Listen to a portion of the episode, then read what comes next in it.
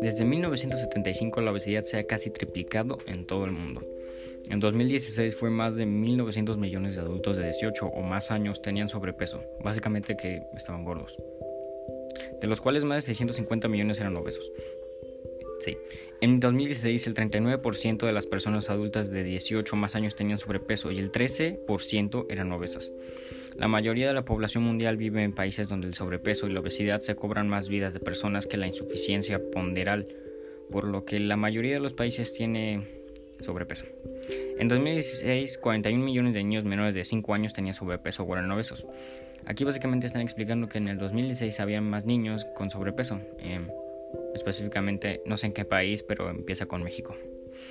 Em, eh, y también la obesidad puede prevenirse y básicamente se puede prevenir comiendo sano, comiendo frutas, verduras, ya se lo saben. Inclusive lo dicen los comerciales, una cosa es que no los respetemos, ¿verdad? Pero bueno, esa es la idea.